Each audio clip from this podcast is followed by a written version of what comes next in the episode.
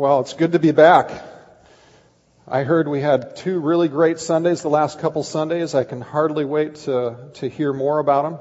My family and I uh, took some vacation time, and this last week we actually spent time in D.C. We decided to brave uh, D.C. over the 4th of July with the crowds and the heat because we figured, ah, oh, it's a once in a lifetime chance to see uh, fireworks on the Capitol Mall. Up the top corner picture there is actually a picture. Uh, my wife might not like this, but that's the back of her head in the bottom corner there. Uh, we were actually at a at the national concert that was televised uh, uh, televised, and we got to see Josh Groban and and uh, some guy from Glee, and uh, I got to see Jordin Sparks, and and then there was this one lady who was from I can't even remember her name. Boy, she had a voice like an angel. It was amazing. And then Steve Martin. I had no idea that Steve Martin had a bluegrass band and played banjo so well. I mean, he is amazing. And it was just so much fun. And we got to see the National Cathedral and spent a lot of time on the mall. And, and uh, we were blessed with the privilege of having a Capitol Dome tour, which, you know, I thought it was just going to be, you know, going up in the dome and getting really close to the frescoes in the top of the Capitol Dome. No, they actually let us go out on top. That picture there, about 20 feet up, is the statue on the top of the dome. It was amazing to see. It was a really great time. I think it was the last night we were there. We are tired, back in the hotel room with uh, feet really sore. And I, I, I don't know, do you ever do these inane things? These just, you know, they're they're really meaningless types of things when you're really tired. I sat down, I got my laptop out, pulled up Google Earth, and I mapped where I thought we had walked the entire week, and it was like over 40 miles in just a few days and, and the standing, man, I thought I wasn't going to be able to stand. In fact, I actually was tempted to have a seat today because it feels like my feet are still, still uh, recovering. But there, there's one thing that uh, really stood out to me in the concert that, that really has to do with today. You know, we walk through this security. Eh, I get my umbrella confiscated because the Capitol Police don't like umbrellas. But they also don't allow alcohol in there. And so you got these, you know, 10, 20, 30,000 people on the Capitol lawn sitting there with their blankets and their picnics and, and, and, and the concert starts and I look around and there's just tons of people just exuberantly dancing. You're seeing little kids just dancing. You're seeing little infants just squealing and dancing. I mean, it was just such an amazingly joyful experience in time. And it brought me back in memory to uh, myself when I was a kid. Now, now, most of you who know me very well have probably experienced me to be this kind of just constantly steady, not too high, not too low. And that, that's kind of how I've come across people for years, and, and it's served me well in some settings. But, but I got to tell you, I wasn't that way when I was a kid. I was this kid who lived life with the full range of emotions, an entire heart full that just spilled out wherever I wanted to go. I mean, I, and, and most of it was laughter, most of it was fun. It was, it was expressed physically, verbally, and, and, and, you know, it got me in trouble sometimes too. I remember one time in first grade, we'd done really good. So the teacher, uh, the teacher decides at the end of the day to say, you know, um, we're going to play a game. And and see, uh, I'll tell you in a minute the, the more about that. But the, the, way I usually got in trouble, this is while we lived in Dandy, Minnesota, a little small town in central Minnesota. Um, the way we usually get, what usually happened when we got in trouble back then, which which I, I still don't quite understand the logic. It worked, but it really doesn't make sense. Is if you got in trouble, they sent you out in the hall in a corner by yourself, unattended in the hall. It's like rebellious kid, out of order, kid needing discipline, and you put him by himself. It's just, I don't know, that, it worked, but it doesn't make any sense, does it?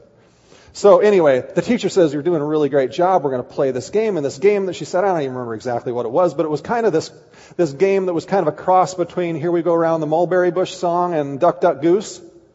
And I jump out of my chair and I dance around my desk singing at the top of my lungs.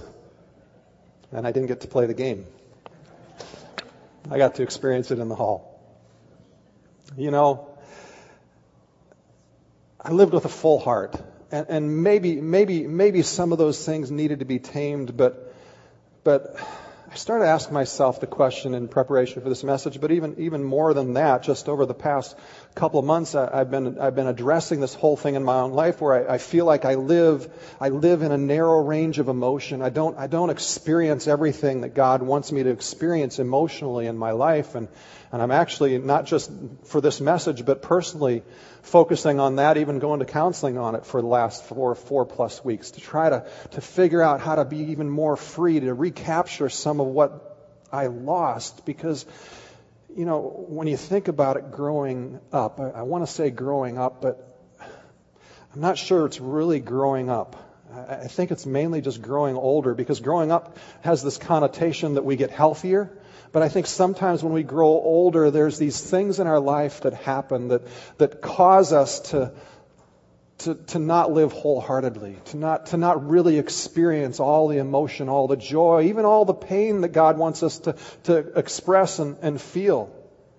And I don't think it's just me because I've talked to many of you and I've, I've done enough counseling over the years to know that most of us really struggle with living in our emotions. And, and many of us live in the limited range of emotion. We were much more exuberant, much happier, much freer at some point in our life, but now we live in this limited range. And, and, and even for some of us who don't live in a limited range, maybe, maybe we don't experience as much joy or as much up as we used to, and, we, and the times that we experience that are up are less than they used to be, and we tend to experience more flat and more down in our lives. So I don't think it's just me.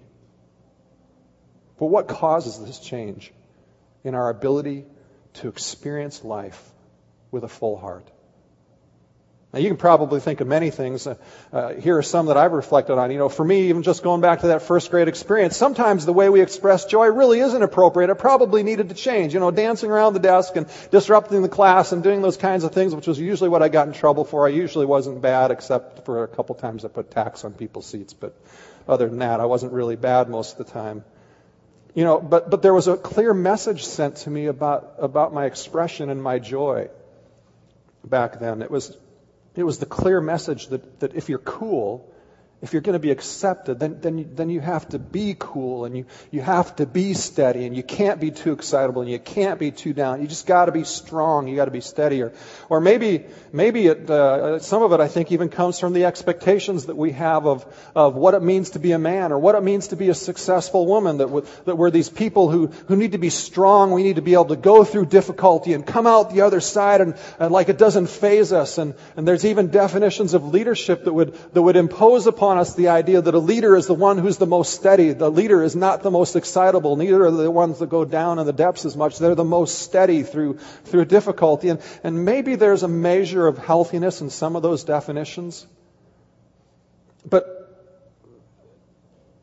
we admire people who go through really, really difficult circumstances and somehow are still able to live fully in the present and fully wholehearted and, and be completely joyful and even laugh in the midst of difficulty and, and, and, and be excitable and, and, and feel, we admire those people and yet, and yet we sometimes have definitions that limit that range or, you know, some of it could even be the way we're wired. If I, if I take an, a, a behavioral assessment test or a personality assessment, it always comes back with words like, like, like steady, good in conflict, and, and unflappable and determined or whatever, and persevering. And, and there's some of you who maybe come out with, uh, with personality inventories, and, and just your natural bent, the way you're wired is to kind of look at the glass half empty instead of half full.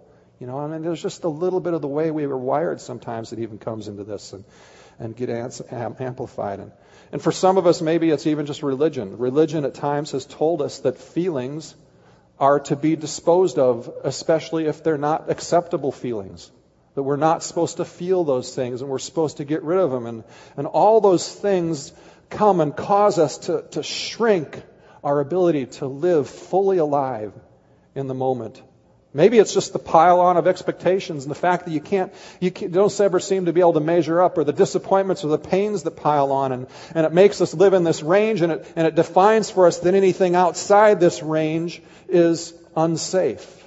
And so we don't go there. We don't live there.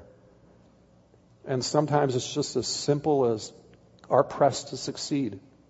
Are pressed to drive through life and be a success. I, I, one evening while we got back from walking around the mall and we turned on the TV and there was this there was this interview going on on TV of the founder of Oracle and another big name businessman in town. And, and I looked at their life, and from their own words, I heard them living in this limited range too. They described four marriages apiece. They described the fact that, that they just kept having to do more things to gain a sense of joy, a sense of pleasure. And the one guy, he built a hundred million dollar estate that's just, I mean, you see it on TV, he's trying to pursue joy and he's trying to pursue pleasure and that doesn't work. So he, he decides to become a pilot and he buys himself these fighter planes and wouldn't admit it on national TV, although he kind of implied that he actually dive bombed the Golden Gate Bridge, which means you fly under it, which is illegal. He wouldn't admit that, but but they know he did it. And he, you know, you start you start going after entertainment and, and thrill seeking. And the interview made me think of of Solomon in the Bible and his struggles to live an emotionally healthy life. His struggles to understand how to experience joy in life. And we see him journaling on his struggle and summarizing that in Ecclesiastes 2. And he, and he says, I thought in my heart, come now, I will test you with, and with pleasure. He's talking to his own heart. He's talking to his own self. He's, I will test you with pleasure to find out what is good. But that also proved to be meaningless. Laughter, I said, is foolishness. And what does pleasure accomplish? So he says, I tried cheering myself with wine and embracing folly, my mind still guiding me with wisdom. Now, this is a very calculated guy, a really wise person, one of the wealthiest rulers in all of the world in all of history. And he's going through this with a, this wise experiment saying, I'm going to do everything everybody else says is fun and silly and foolish that should bring joy. And he's analyzing it the whole way. And he said, I wanted to see what was worthwhile for men to do under heaven during the few days of their lives. So I undertook great projects. I built houses for myself and planted vineyards. I made gardens and parks and planted all kinds of trees and fruit trees in them. I made reservoirs and water groves of flourishing trees. I bought male and female slaves and had other slaves who were born in my house. I also owned more herds and flocks than anyone in Jerusalem before me. I amassed silver and gold for myself and the treasure of kings and provinces. I acquired men and women singers and a harem as well, the delights of the heart of man. I became greater by far than anyone in Jerusalem before me. In all of this, he says, my wisdom stayed with me. He's analyzing all of this. Does it really bring me joy? He says, I denied myself nothing my eyes desired. I refused my heart no pleasure. My heart took delight in all my work, and this was the reward for my labor. Yet when I surveyed all that my hands had done and what I had toiled to achieve, everything was meaningless. A chasing after wind. Nothing was gained under the sun. You see, Solomon bought the flat screen TVs. He brought all the electronic toys we could ever want, the boats. He brought, he, he, he, he didn't just buy the tickets to the theater and the tickets to the shoe. He bought the theater and he bought the shoe. I mean, this guy did whatever he wanted and he still didn't come to a place of joy in his life. What are the things that have dampened the purity of joy in your life? What are the ways you're seeking joy that just never quite gets there? It just always falls short. Psalm 43 is written by an author we don't know for sure. Some people think it's King David, but this we know for sure about Psalm 43. It was written by a person who is a spiritual leader and a political leader of great stature. And he's wrestling with this whole process and, and actually giving a model, which we'll look at a little bit more, uh, as to how to discover and live a life of joy. And he writes in, in Psalm 43 saying, Vindicate me, O God and plead my case against an ungodly nation. Oh, deliver me from the deceitful and unjust man. For you are the God of my strength. Why have you rejected me? Why do I go mourning because of the oppression of the enemy? Oh, send out your light and your truth. Let them lead me. Let them bring me to your holy hill and to your dwelling places. And then I will go to the altar of God, to God my exceeding joy. And upon the lyre I shall praise you, O God, my God. Why are you in despair, O my soul? And why are you disturbed within me? Hope in God, for I shall again praise him, the help of my countenance and my God. We've been looking this summer at a satisfying drink, just like we would on a vacation that, to replenish ourselves and by sitting and staring at a beautiful mountain or an ocean or, or something beautiful. We've been looking at the names of God, and, and in this passage we see another one revealed. That God is a God of exceeding great joy. That's how he describes himself. In fact, the word which I won't even, the Hebrew word which I won't even attempt to pronounce here, means great mirth. It means dancing. It means joy. It means rejoicing. It's this word that's deep. It's, it's physical and it's emotional. Do we see God that way? Do we see God as being exceedingly joyful and wanting us to experience that same thing? When we look at him like we sit looking at a beautiful mountain or a beautiful ocean, or like I sat looking at the fireworks going off after, over the Washington Monument and, and, and just drinking the beauty and the grandeur of that in, do we look at him and do we experience a satisfying drink, drink of exceeding joy? Do we believe he wants that for us? Or do we live our, idea, our lives stuck in the idea of sacrifice and losing our lives for Christ and taking up our cross and following Him and being willing to take on the burdens of others and sacrifice for others, which are all biblical truths that He invites us to? But these sacrifice, these losing, these pain, these, these service times of our life are meant to be passed through, experiencing in the midst of it the very nature of God. And he says here that my nature is I'm a God of exceedingly great joy. The NIV translation alone has over 500 words that describe happy, joyful, uh, rejoice. And there's only 158 words of sadness, like mourning or, or tears.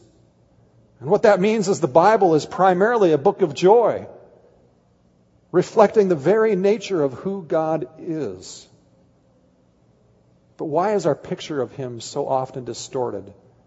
Thinking of him as sad or somber or sober or serious. You know, I was, I was in the National Cathedral looking at some of the amazing icons and art there. And, and, and as I started to think even more about all the pictures of Jesus, the majority of pictures of Jesus we see, we see him as, as being this very in control person, this very strong, narrow, narrow emotion person who's somber, sober, serious, and much of the artwork actually depicts him at the most painful times of his life and the difficult times of his life.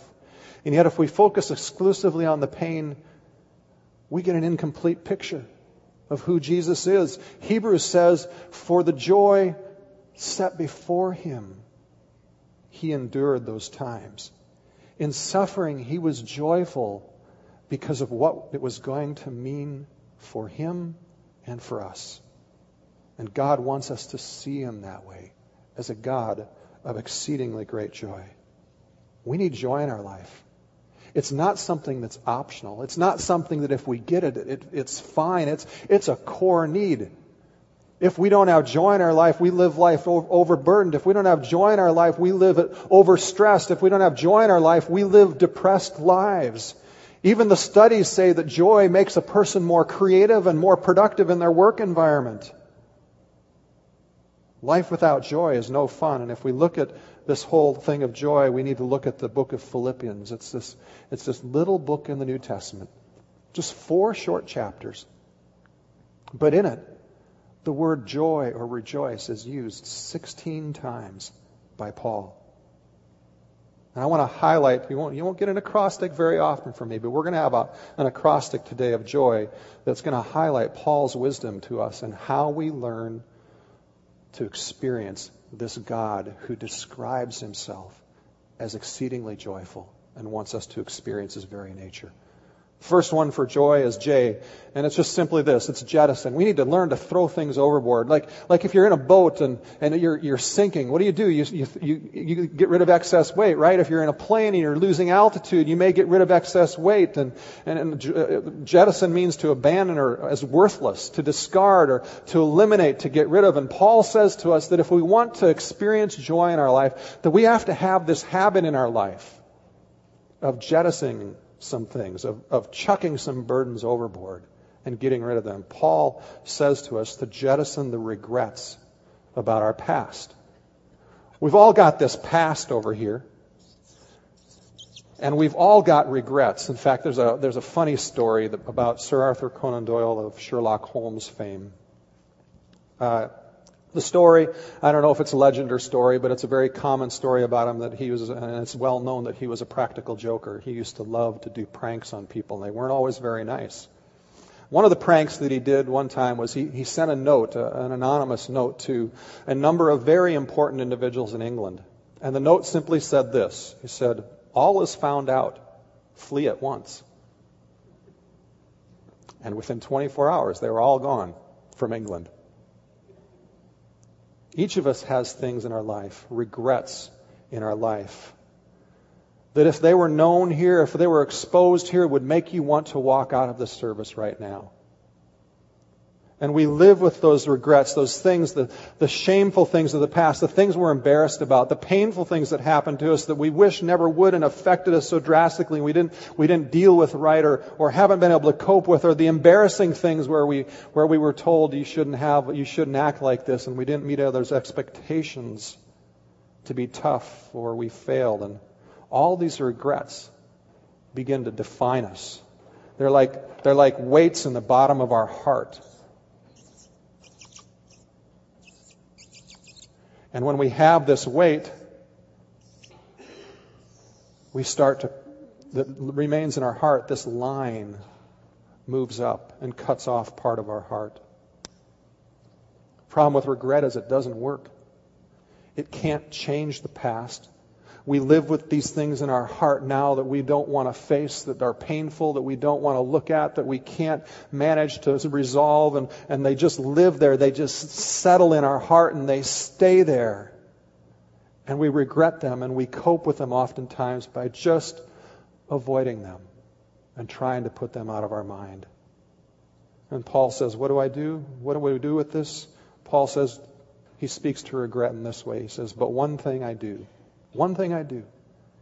He says, forgetting what is behind and straining toward what is ahead.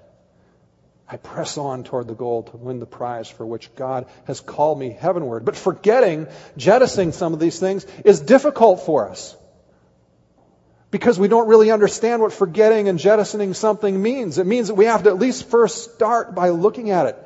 You can't get rid of something, you can't forget something you haven't already looked at and taken a look at and looked at. You don't jettison something from a sinking boat unless you actually pick it up and you decide its importance.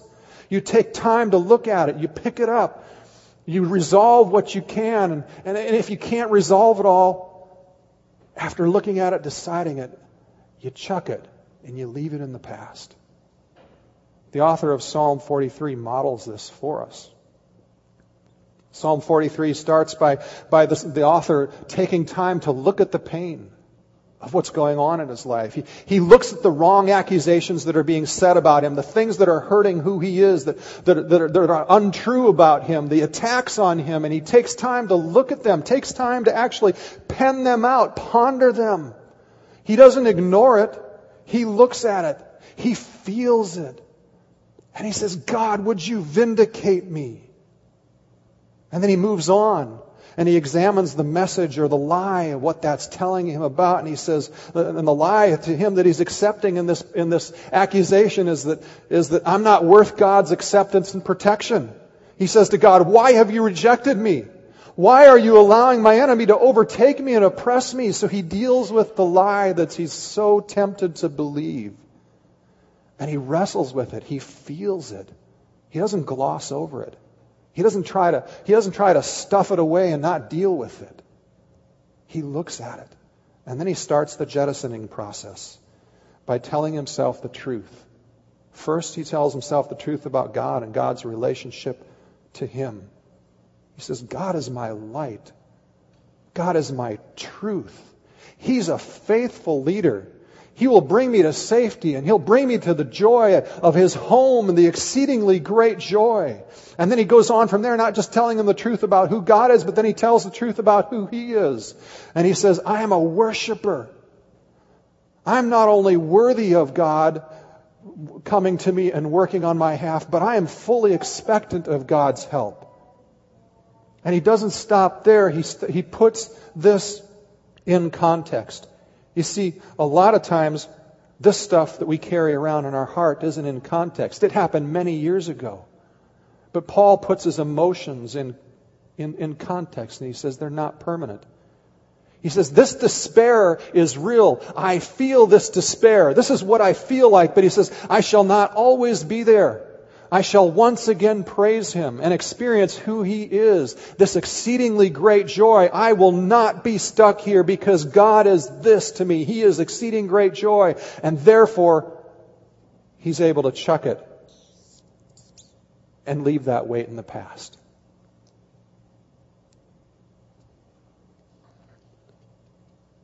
Isaiah 43, 18 and 19 says this Forget what happened in the past and don't dwell on events that, of, from long ago because I'm going to do a new thing.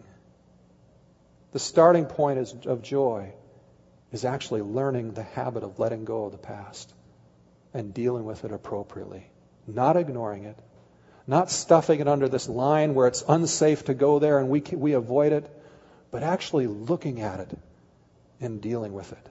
All the grief, all the grudges, all the guilt. But joy is not just found from dealing with our past. We also have to face the other end of the spectrum, and that is the spectrum of the future. And Paul speaks to that because he says we can easily get a big weight on that too and force this line down to live in this narrow emotional range. And he speaks to that worry, that sense of worry. We must omit all worries about the future, which is the O. You can't be joyful and worried at the same time. Jesus in Matthew 6 dedicates much of the chapter to actually dealing with this concept of worry. And he says, don't worry about tomorrow, about the future. Live each day in the present. Live fully, live wholeheartedly here in the present. Don't worry about tomorrow, for each day has enough trouble of its own. Worry only makes things worse. Worry doesn't change anything, it just makes the issues bigger. It turns molehills into mountains. We can't change the past. We already know that. And we can't change the future. So Paul says to us in Philippians 4 6, he says, Don't worry about anything. Instead, pray about everything. Tell God what you need and thank Him for all he has done. Paul's path to joy is forgetting both the past and the present, the past and the future, and instead learning to live in fully in the present. That's challenging. That's hard to do. Especially because when we live in this, this narrow emotional range, and if we've been there for any time, we usually spend most of our time in here escaping from the realities of this and that, trying not to have to pay attention. So we spend time escaping from those rather than dealing with them. Or, or we just choose to live life so driven to go into the future that we work so hard we don't have any time to think about it. And instead, Paul is saying here, slow down. Learn the habits. Pray over the future. Pay attention to these weights. Pay attention to this stuff. Don't gloss over it. Pray about it. Leave the cares at Jesus' feet and then thank Him by focusing on who He is the God who provides graciously and abundantly, the God who is of exceeding great joy. And you see, here's the interesting thing. Paul, at the time of writing of Philippians, he's in Rome. He'd always wanted to go to Rome. It had always been one of his major destinations. And, and if he had his way going to Rome, he would have been probably renting the Colosseum and having a Billy Graham type crusade and seeing tens, tens of thousands of people come to Christ and turn the whole Roman Empire upside down for the good. in what he did. But as we see Paul writing this letter about joy and how to find joy, we see Paul, this, this driven man for the purposes of God, restrained in chains under 24 hour guard by the Praetorian Guard. We see him abandoned by many of his friends who are saying, Paul, you aren't even of God anymore. God's judging you because you are in prison and, and all sorts of accusations going on. This guy has had everything taken away from him. But they can't take away Paul's connection to God. And the third one, part of joy, is, is Paul learned to be yoked to God and see things from his perspective, see the view of life from God's perspective. We see it in Philippians 1 says, for me, Paul's saying this. He says, he says, I'm in jail, I may die, but he says, for me to live as Christ, to die as gain. If I am to go on living in the body, this will mean fruitful labor for, for me. Yet what shall I choose? And he says, I don't know. And that I, I don't know is, is just a reflection. It's, a, it's an exclamation. It's a happy thing he's saying. He says, I, I don't know. I don't know the answer of what's going to happen. And all that shows is he's left his stuff in the past and he's left his worries at God. And, and even though he's in chains, he's living this wholehearted life, experiencing the abundance of everything in the present with God at the moment. That sounds like freedom from worry to me, doesn't it? The definition of joy that I think you could glean from these Bible verses is joy is that great feeling you get when you feel alive about living in the present. Rejoicing in what God's doing right now, at this moment. That warm pleasure associated with people around you who, who you get to enjoy the beauty and the growth and the fulfillment of the moment. We, we have nostalgia about the past. We have dreams about the future, but joy is this thing about learning to live in the present, today, now.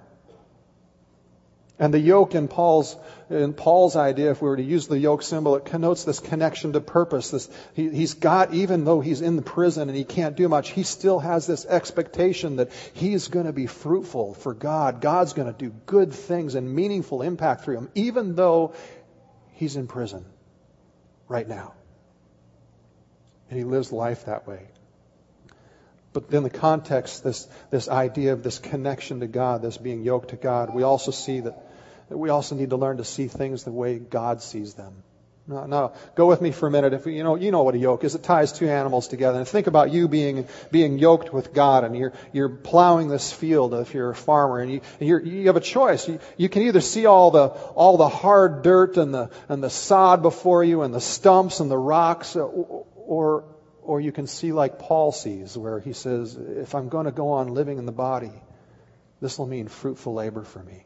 We can see the barriers, or we can, or we can have the discipline of focusing on what God is going to do. Paul, this, this driven man, restrained from doing everything he'd ever hoped to do in life.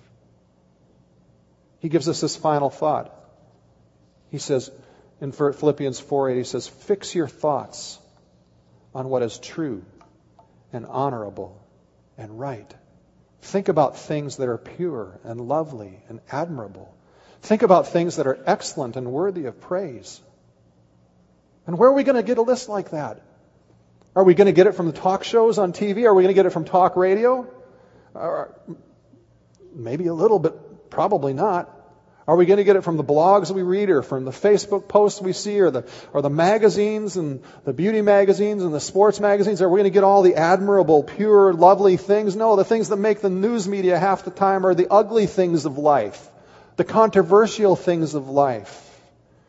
When facing difficulty, do you focus, fix your thoughts on this God who loves you, who's there for you? This God who is the restorer of wholeness and healing to your life. This God who is the all powerful God who's standing ready to act in your behalf. This God who is a shepherd who's willing to care for you and, and gently lead you through the difficult times to the places of replenishing and, and, and rest. Do we look at God's Word and read it as though He is abundantly giving us joy through it, or do we look at it as commands and things we need to live up to and demanding? Do we spend time transforming our minds, our thinking, to focus on the good God is doing? Or, or do we spend our time looking at the pain of the past and the worries of the future instead of living in the moment and seeing what God is doing? Because God still hasn't had an opportunity to answer these things. No, it's, you know, do we, do we see the good in our children?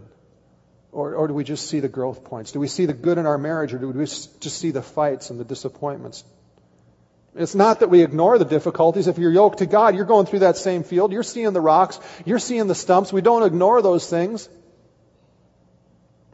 But Paul and the Psalms describe for us this, this scale, in a sense, that, that goes on in our mind of, of, of our thoughts. And, and it's so easy. Life is, is full of negative thoughts. It's so easy to pick up these pebbles in our mind of, of negativity from things going around and worry and disappointment and fear and, and, and, and rejection. And if we spend too much time on those things, we're bound to end up depressed. And this isn't positive thinking. This isn't positive confession we're talking about. This is the discipline of focus. Seeing God for who He is in the everyday aspects of our life. Living and fully experiencing the present right where I am, right now. You know, I've been wrestling with this for myself because I've, I've, I've, realized that I still, in my life, am living in too narrow of a range that there's, that there's, I'm not living wholehearted like I did. And maybe I'll never be the excitable guy who gets up and dances around the stage. You'd love to see that, wouldn't you? Yeah. But, you know, uh, for me, I'm, it's causing me to wrestle with my view of God. And we've asked this question many times, and we'll ask it many times more. When you think of God, what's the first thing that comes to your mind? And we've said repeatedly, what comes to your mind to that question is the most important thing in all of your life because it will define and affect everything else. And I've told you before, and by way of testimony, that for me, when you ask me that question, immediately the first thing that pops to my mind is faithfulness. God is faithful. And I could tell you, and I've told you some of the story of, of how God, through challenging times and good times and times when I was doing well and times when I was messing up, God was always faithful to bring success, bring health, bring goodness to my life. And, and I could tell you all that stuff. But the growth process I'm in right now is, is actually exposing that for me there's this, there's this negative tinged side of faithfulness when I look at God. There's this side of me looking at God that says faithfulness, yeah, but that means I gotta tough it out. It's gonna be tough. It's gonna be hard. And instead, I think God wants to bring to me, and I think He wants to bring to each of us, that His faithfulness is mixed with huge joy. He wants us to experience the joy in the midst of the difficulties and in the resolution of the difficulties. Joy in the Bible is referred to as the strength of God. And I think what that means for us in, in, even looking at this topic today is it's, it's like a warrior or it's like, a, it's like a, a top athlete. We have to contend for joy. We have to have these habits of, of, of jettisoning stuff. We have to have these habits of omitting the worries from our life and leaving them with Jesus' feet. We have to, we have to have these habits of staying yoked with God and, and learning to discipline ourselves to think and see things through God's eyes and the expectation of his thing. It's just like, it's just like a warrior, an athlete in training. It's their training habits that actually make them great. And, you know, if you're out of work, what that means is rejoicing in the provision you've got today. If you're lonely, it means rejoicing in the, in the good happiness and smile you can bring to one or two or three people today. If you're pain, in pain or you're sick, it's, it's rejoicing in the, in the care and the kindness of people around you. Paul's instruction to us is found in the very nature of God and who God is. And he says this in Philippians 4 4. He says, Rejoice in the Lord always. I will say it again. Rejoice. This is so important to you. Rejoice in the Lord always. I will say it again, rejoice. This week, would you daily, would you hourly stop, look, and ponder this aspect of God like you would if you were on vacation at a beautiful mountain lake. Ponder this and take time to, to remember and regain some of that childlikeness of just, you know, you remember the days when you were a kid and you just walked out and it was a beautiful sunny day and you just felt full of energy and full of life? Do you remember those times? Can you remember that joy of being so pleased to be in the moment? Do you remember what it was like to rejoice and dance when something good happened, even if it was meaningless? I remember, I remember as a kid growing up rejoicing if I, if I made a wastebasket basket, you know, and just going, yeah, I couldn't believe I made that. You know, can you remember those moments of rejoicing, those moments of uninhibited joy? And can you ponder those? And every time you pray and close your eyes, we've talked about meditation and led you on some meditation exercises a few weeks back. Can you picture Jesus smiling? Or maybe laughing with you? Can you picture him inviting you like maybe this little video clip will, will show you? Can you, can you picture him that way? Can you picture his face looking at you that way? No matter where you're at, inviting you, saying, Come on, I've got joy for you. Can you see the twinkle in his eye as he's got this surprise for you around the corner that you're going to get to experience his goodness and his joy? The Bible tells us that God is a God of exceedingly great joy. Let's rejoice in him. Let's rejoice in a God of exceeding great joy, but there's three applications, three habits. Will you look at the stuff in the past, experience the pain of it, and then jettison it? I'll give you some things the, after the message this week that'll help you do that. Will you look at the future and learn the habit of giving the future to God and your worries and laying them at, at His feet? And will you learn the habit of learning to look now in the present at the beauty and the goodness of God? I think we're going to just see God all over us and all over this place. And we're going to experience exceeding great joy. And it's going to result in so many amazing things of God in your life and in our life as a church. God bless you. If you're here and you would love somebody to pray for you, we would love to do that. There'll be a few people around here. They'll be standing down here. Just grab anybody standing down here or grab a friend. We'd love to pray for you. Have a great week. God bless.